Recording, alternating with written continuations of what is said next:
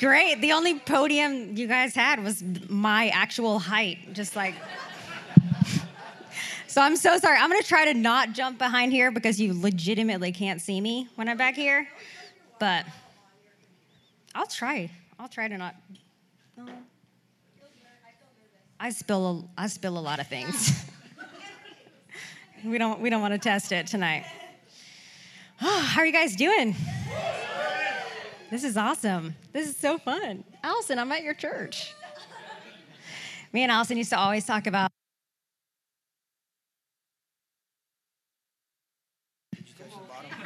Are we back? Okay, fancy mic. So, Allison and I used to always talk about one day when we would do ministry together. We did the Bethel School of Ministry first and second year together back in 2010 till you left in 2012. We did first and second year together. So this is fun. This is like the first time we're actually doing an event together. So it's really cool. I'm excited.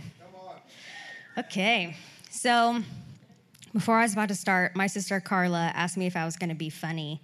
And I was like, dang it, I don't really, I didn't bring any funny stories. So I'm going to throw one in at the top and then we'll just kind of go from there. so a little bit of what I'm speaking about is going to be on sacrifice, so we'll get to that point in, a, in just a couple minutes. But when I was little, mom and dad, you may or may not remember this, I was convinced that the trash man ate our trash legitimately i thought this.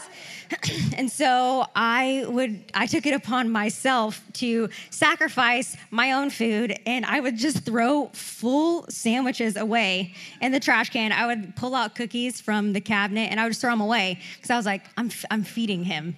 I'm feeding our trash man. And i remember one time i thought this for a long like a long time you guys. It wasn't like a day i thought this. It was like potentially years and so, sorry for all that food I threw away, mom. But um, it's great. I remember one day we were driving home, and my I, I made some really terrible comment about. Uh, my mom was trying to teach me about not to waste food or something, and I was like, "It's fine, mom. The trash man eats our trash." And she was like, no, he doesn't. No, he super doesn't. He definitely doesn't eat our trash. He has his own family and his own money and his own food. You, what are you talking about? but I think it's I think it's cute because I was four and I thought that the trash man ate our trash. But I also think it's great because it communicates a level of sacrifice that's innately within us, even from even from the time when you're a child. That you're you're pre-inclined to, to sacrifice and to give of yourself. And so I'm going to jump around a bit in scripture tonight. So the first, the first scripture I'm going to be talking about is 2 Samuel 24. And so if you if you know the story, so David's in the end years of his life. so he's done a ton of crazy, crazy stuff. Some some of it's really great, and then some of it's not so good. So he did the not so good part. And then he was finally restored to his throne after years and years. And so once he once he gets restored to his throne, he's finding that his kingdom is not the same at all. And so he's realizing he's getting convicted of, of his sin and what he's done. And so he goes to the Lord asking for forgiveness. So the Lord gives him a couple of options as to, as to what's going to clear his slate. And so David picks the option that's going to bring a plague for three days, right? Doesn't sound that bad. It wipes out a bunch of people, so many people, thousands, thousands of people. And so David is just bearing, just bearing it all as he watches the Lord destroy so so much that he's built. And so finally, this angel of destruction gets to Jerusalem. And Lord says, wait a second. Let's not do that one. David, in his mind, doesn't doesn't know what the Lord is doing, and then goes out to meet this angel of destruction in Jerusalem. He says, he begs and begs and begs and says, I've done all this wrong stuff, but, but why are you going to punish these sheep? And, and, and God's like, nah, I've already, I've already taken care of it. I've already done it. And so he ends, he ends his plague, and, and God asks him in that moment, Will you build me an altar right here? So it turns out they're on, they're on a threshing floor, and this, this big flat surface where they would do stuff with, with grain. and um, And so he goes, he goes to the owner of, of this threshing floor and he asks him if, if he can buy it from him. And the owner is like, oh, you're King David. you can just have it. And so, so the owner is like, no, no, no, just, just take it. And David is almost offended offended at the thought, at the thought of it. And what it says in, in 2 Samuel 24, 24, he says, No, but I will surely buy it from you for a price. For I will not offer burnt offerings to the Lord my God, which cost me nothing. Repeat after me that which cost me nothing. Cost me nothing. Come on. Yes. Wow. It's great. I'm just, I'm just so amazed at, at David's just conviction of the value of God. That in a moment, he's presented with these two options he's presented with convenience and he's presented with inconvenience. It's really easy to choose the convenient one because it actually looks like a blessing. But he goes for the inconvenient one because he knows the value of God. So he's, he's dissatisfied. He's dissatisfied with the thought of giving God something that he didn't pay for. That if there wasn't a price involved, then, then it wasn't actually a sacrifice. It was just something of convenience that God got to step into. Sorry, I'm behind, I'm, behind this now. I just, oh, I just think there's something so special about a devotion that that's birthed out of inconvenience something so special about a sacrifice that actually costs you something. That it's not just you coming to church and waking up an hour earlier than you normally would because it's Sunday and you have to get here at 9 a.m. or 8 a.m. But you show up and you wake up an hour early and you put your hands out in front of you and say, God, have my life. You could take it. I don't know. I don't know how inconvenient that is.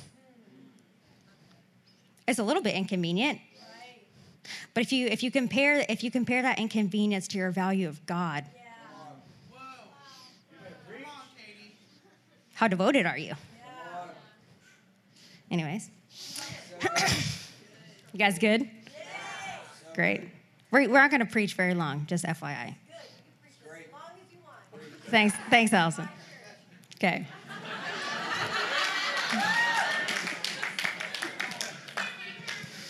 All right. So, so if we jump ahead, the next, the next scripture I'm going to be preaching out of is Mark 14, verse 3, and then we're going to read on a bit. So I'll set, I'll set the scene for you. So this is, this is the story of Jesus being anointed for his burial. Sean touched on it just a, a little bit during worship. I, I was like, thank you, God, for just a bit of confirmation that we're going on the right direction. So, so Jesus is he's in Bethany, passing through town, and he stops at Simon the leper's house, which he's Simon used to be the leper because if he still had leprosy, then nobody would be in his house. So at some point along the way, Simon's been healed of leprosy and has been restored to community and family, and is having people come into his house, which would have been absolutely absurd if he still was suffering from this disease. And even I'm sure just years or months before this event had happened, he couldn't even fathom the thought of this. Crazy. Another person that is invited to this dinner is Lazarus, who was also recently raised from the dead. so he probably couldn't fathom being at this table either. I don't know. So, so you have these characters here that that should have something to give they should have a gift to bring Jesus. They should, they should have something of value to offer him. And they do. I mean, they, value, they have company. They've brought, Simon's brought him into his house. They're having a dinner. It's beautiful. But then you also have, you also have Mary there, who has recently been seen just at the feet of Jesus, refusing to leave, refusing to get up and, and serve and do what she's supposed to be doing. That there's a level actually of inconvenience in that tension of knowing that you should be doing something for Jesus and actually being with Jesus. Sometimes, sometimes there's a there's a tension and, and and an enemy almost that comes in when when you're serving Jesus to not actually be devoted to Him. That sometimes the biggest enemy of devotion to Jesus can be your service of Jesus. You can do all the right stuff and you can show up at the altar the right things, but if your heart of devotion isn't in place, if you don't position yourself at his feet, that you aren't you aren't bringing a sacrifice before him. And you have something more to bring. So, so we see Mary there, right? She hasn't, I mean, she's gone through some stuff, but she, she hasn't been healed from leprosy. She hasn't been raised from the dead, but, but she has something to bring. And so if we pick up in the story, it says, While he was in Bethany, as a guest at the home of Simon the leper and reclining at the table, a woman came with an alabaster vial of very costly and precious perfume of pure nard. And she broke the vial and poured the perfume over his head. But there were some who were indignantly remarking to one another, Why has this perfume been wasted? For the perfume might have been sold for more than 300 denarii, a laborer's wages for almost a year. And the money given to the poor, and they scolded her. But Jesus said, Let her alone. Why are you bothering her and causing trouble? She has done a good and beautiful thing to me, for you always have the poor with you, and whenever you wish, you can do something good to them, but you will not always have me and she has done what she could. She has anointed my body beforehand for the burial. I assure you, and most solemnly say, say, to you, wherever the good news is proclaimed throughout the world, what she has done will be told in memory of her. Yes, yes. Repeat after me that which cost me nothing. So we're going to rewind just a little bit. So we resume, we resume the scene at the table. So they're all reclining at the table. It's not, the visual is a little bit inaccurate. So you think, when you think reclining, you just think leaning back in a chair. You think, you know, the, the meal is over, they're just hanging out. But that actually reclining at the table, they used to legitimately lay down. They would lay down. They had these, they would have the table in the center, and then they would have these like bed things just all around. I looked up a lot of pictures of this. This is very weird. So drawings, not actual photos, because it's the Bible. And so, so they're all they're all laying down, right? Like that's a that's a pretty they're settled in for a bit.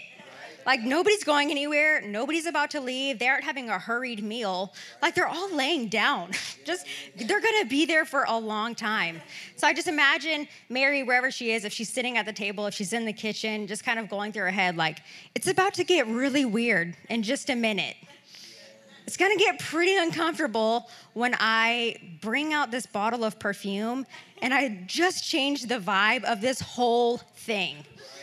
Like, ooh, there's no real way of recovering from an event like that.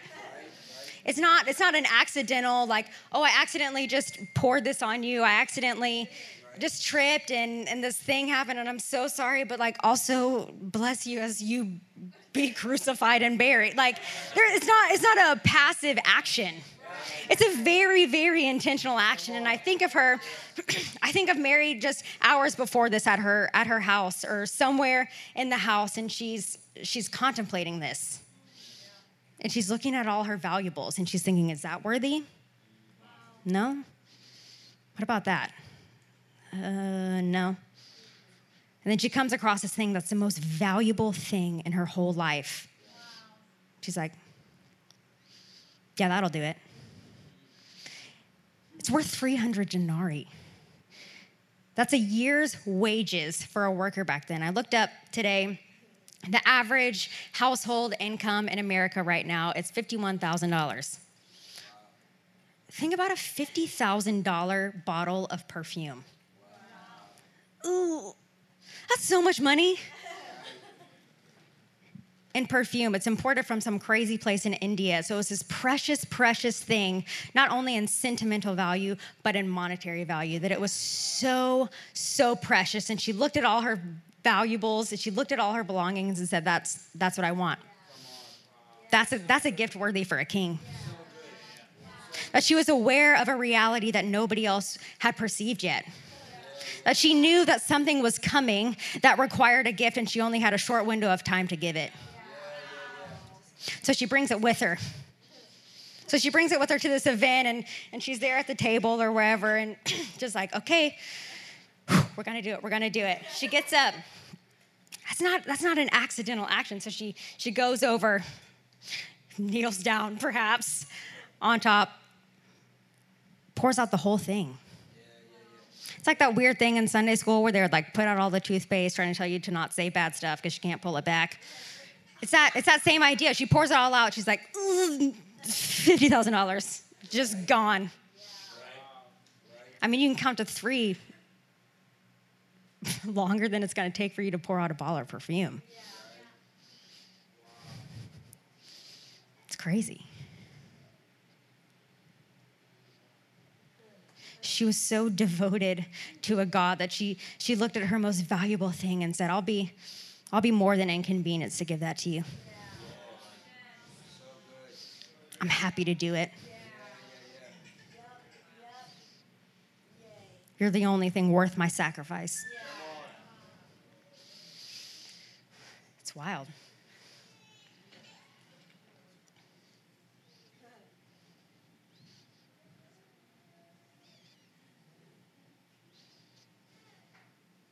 The thing I love the most, nah, a couple things I love a lot. One thing I love. So Jesus rushes to her rescue because everybody's flipping out on her. So they're all like, What are you doing?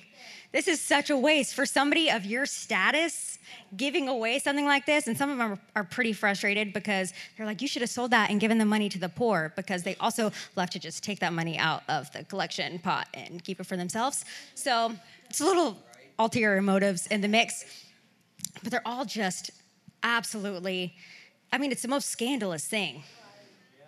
It's it's absolutely absurd and so they're they're confused they're mad it's they're having a nice dinner and then she just does this thing and they're like great night's ruined. Thank you thank you mary. But jesus immediately stops him he's like no no no this is good and beautiful. And then goes on to say that wherever the gospel is preached, that this story is also told, that she has created a lifestyle of devotion that is so great. The magnitude of her sacrifice was so sweet to him that he says, I'll make it synonymous with the gospel. They're one and the same now.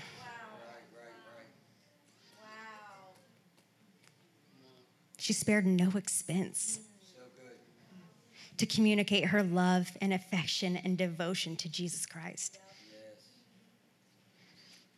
that she was so caught up in her intimacy and her love for him that it was the most sensible choice to make. The thing I love about fragrance and kind of get frustrated about it too is that it has a tendency to just linger forever. just got to be there. And if you, I mean, if you were to spill perfume anywhere, it's gonna smell like perfume for a while. The other day, I was in New York, which is just the best. It's my favorite. And I was in an Uber, and I hate I hate smelling bad, so I always have like a travel size perfume with me, just to think about myself. And so, in my backpack, I had like a little travel size uh, Gucci Guilty. sure, yeah, it's very cute. And I'm in I'm in this Uber and I'm like, oh, I smell kind of bad. I'm gonna put it on, and the top comes off, and I spill it all in this Uber driver's car. His name was Raymond. I was like, Raymond, I didn't say anything. You guys, I didn't say anything. I didn't say anything. we were almost at our destination, and I was like,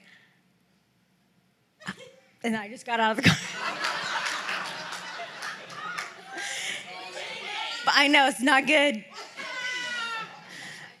but but Raymond's car is going to smell like me for the next really long time. Like the fragrance of me, I am long gone. I do not live in New York. I do not know Raymond, but my car is going to smell like, or his car is going to smell like me for a very long time. Raymond will probably remember me for a bit. That fragrance is just going to hang out. The other thing, the other thing about fragrance is it's the scent that's most connected to your memory. So if you, I mean, you have things that are that are memory memory triggers. If you smell cookies or cinnamon or something like that, it's gonna remind you of Christmas or, you know, pumpkin spice lattes will remind you of Starbucks. I don't know. But it's a, it's a thing that's that just is immediately will bring you back into a moment. It'll immediately bring you back into a memory when you smell something. You're like, I remember that. Huh. And then it'll take you a second to register what it was, or if it's something really familiar, then you remember it right away, and you're brought back in immediately to the sights and sounds and smells of an event. It's crazy. And so, so Mary has broken this this just crazy fragrance over Jesus. he's not going to get crucified for like a week. So he's just going to sm- smell like this for a while. I mean, it's $50,000 worth of perfume. It's not, that fragrance isn't going anywhere. There's not enough showers he could take or body scrubs he could use that's going to get that off. So I'm just picturing it in my mind that he goes to the Last Supper and he smells like sacrifice. That he goes, he goes to Gethsemane to pray, and he's there and he's sweating blood and he's sweating sacrifice. That he's carrying the cross up to Calvary and he smells like sacrifice. That he raises from the dead and he walks out and he meets the women, and maybe they smelled him before they saw him because he was covered in sacrifice. That there's an element of your devotion to the Lord that's actually a fragrance that's so sweet and so strong that it covers Jesus completely. And he says that this is good and beautiful, and I'll take it with me wherever I go. That there's nothing small about being inconvenienced for Jesus. There's nothing small about your devotion to him that even when you want to when you want to just just play it play it cool just be chill that if you take the extra step and say god i'm to be inconvenienced for you a little bit more today yeah, yeah, yeah. Wow. that it actually makes a difference. That your devotion causes a sense of, of love and affection and attention from heaven. That your that your ability to, to sacrifice and give Jesus the very best thing you have to offer. That's all you ever asked for.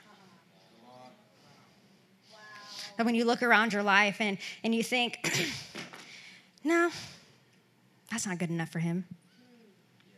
That's not good enough for him. That's not good enough for him. And then you find what's perfect. You say, Jesus, you can have it. This is my most expensive, valuable, precious thing. But you're worth it. You're worth it. So I feel like I feel like tonight there's just an invitation for a new devotion to him. That you've you've come from all over or come from all over Nashville to to be here on a Saturday night. That's a little bit inconvenient. But what if you let yourself be inconvenienced a little bit more?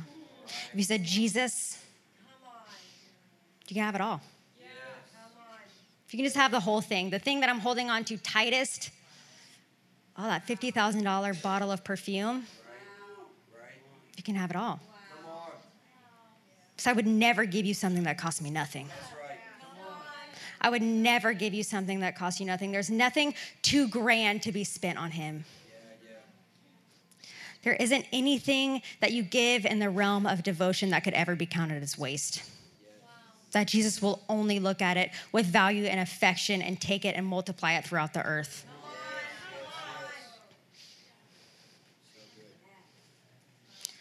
Brian and Paula, if you guys want to go up, that's great. I think the thing I'm, I'm moved by the most is obviously the sacrifice of God with his son. But it says in Romans, He who did not spare his own son, but gave him up for all of us, how will he not also, along with him, graciously give us all things? That the, before you could even think of, of offering him a sacrifice, is that I beat you to it. Oh, I beat you to it. I already sacrificed everything so that you could have it all. I'll take, I'll take what you're offering me because I love that scent. Oh, I love that fragrance. but I chose you first. My devotion is to you first. That he looked at his bride and, he, and then he looked around heaven and he said, No, no, that won't do. Mm, not that either. And he looked at Jesus and he said, That which cost me nothing. And he sent his son. So tonight, if you guys just want to stand.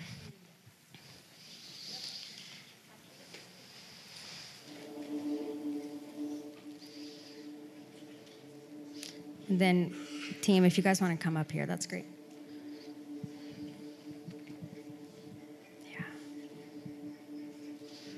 We're going to go into a little bit of ministry time. I want to pray for you. And then we still have about 30 minutes left of, of the evening, but we're actually going to take time to intentionally pursue the Lord. And that might look like you coming up for prayer, which is great. I have an all star cast of students up here that are ready and able to pray for you. They want to prophesy over you. If you have any pain in your body, they want to pray for that and see you get healed. If you don't know Jesus, they want to talk to you. They want to bring you into that devotion with Him. Because He looked at you and said, I'll take my most valuable thing. It's worth it. So, right now, I just want you to hold out your hands. Yeah. Say, Jesus, I'll be inconvenienced for you. I'll look like a fool for you. I'll give myself to you. I devote my heart to you again. Would you come and bring your fire on my sacrifice?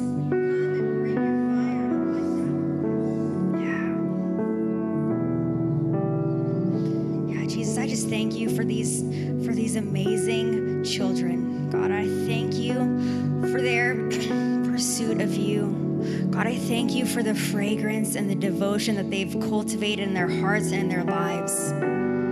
God, and I just pray right now that you would breathe on them with a fresh fire, that they would walk away feeling brand new. Yeah, I just pray for a new hope to come into the room. Hope for what's to come.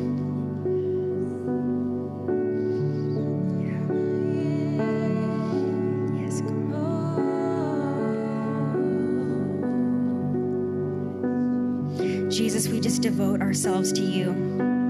God, we say that you are worthy of our sacrifice, that we want to give you something that costs us something.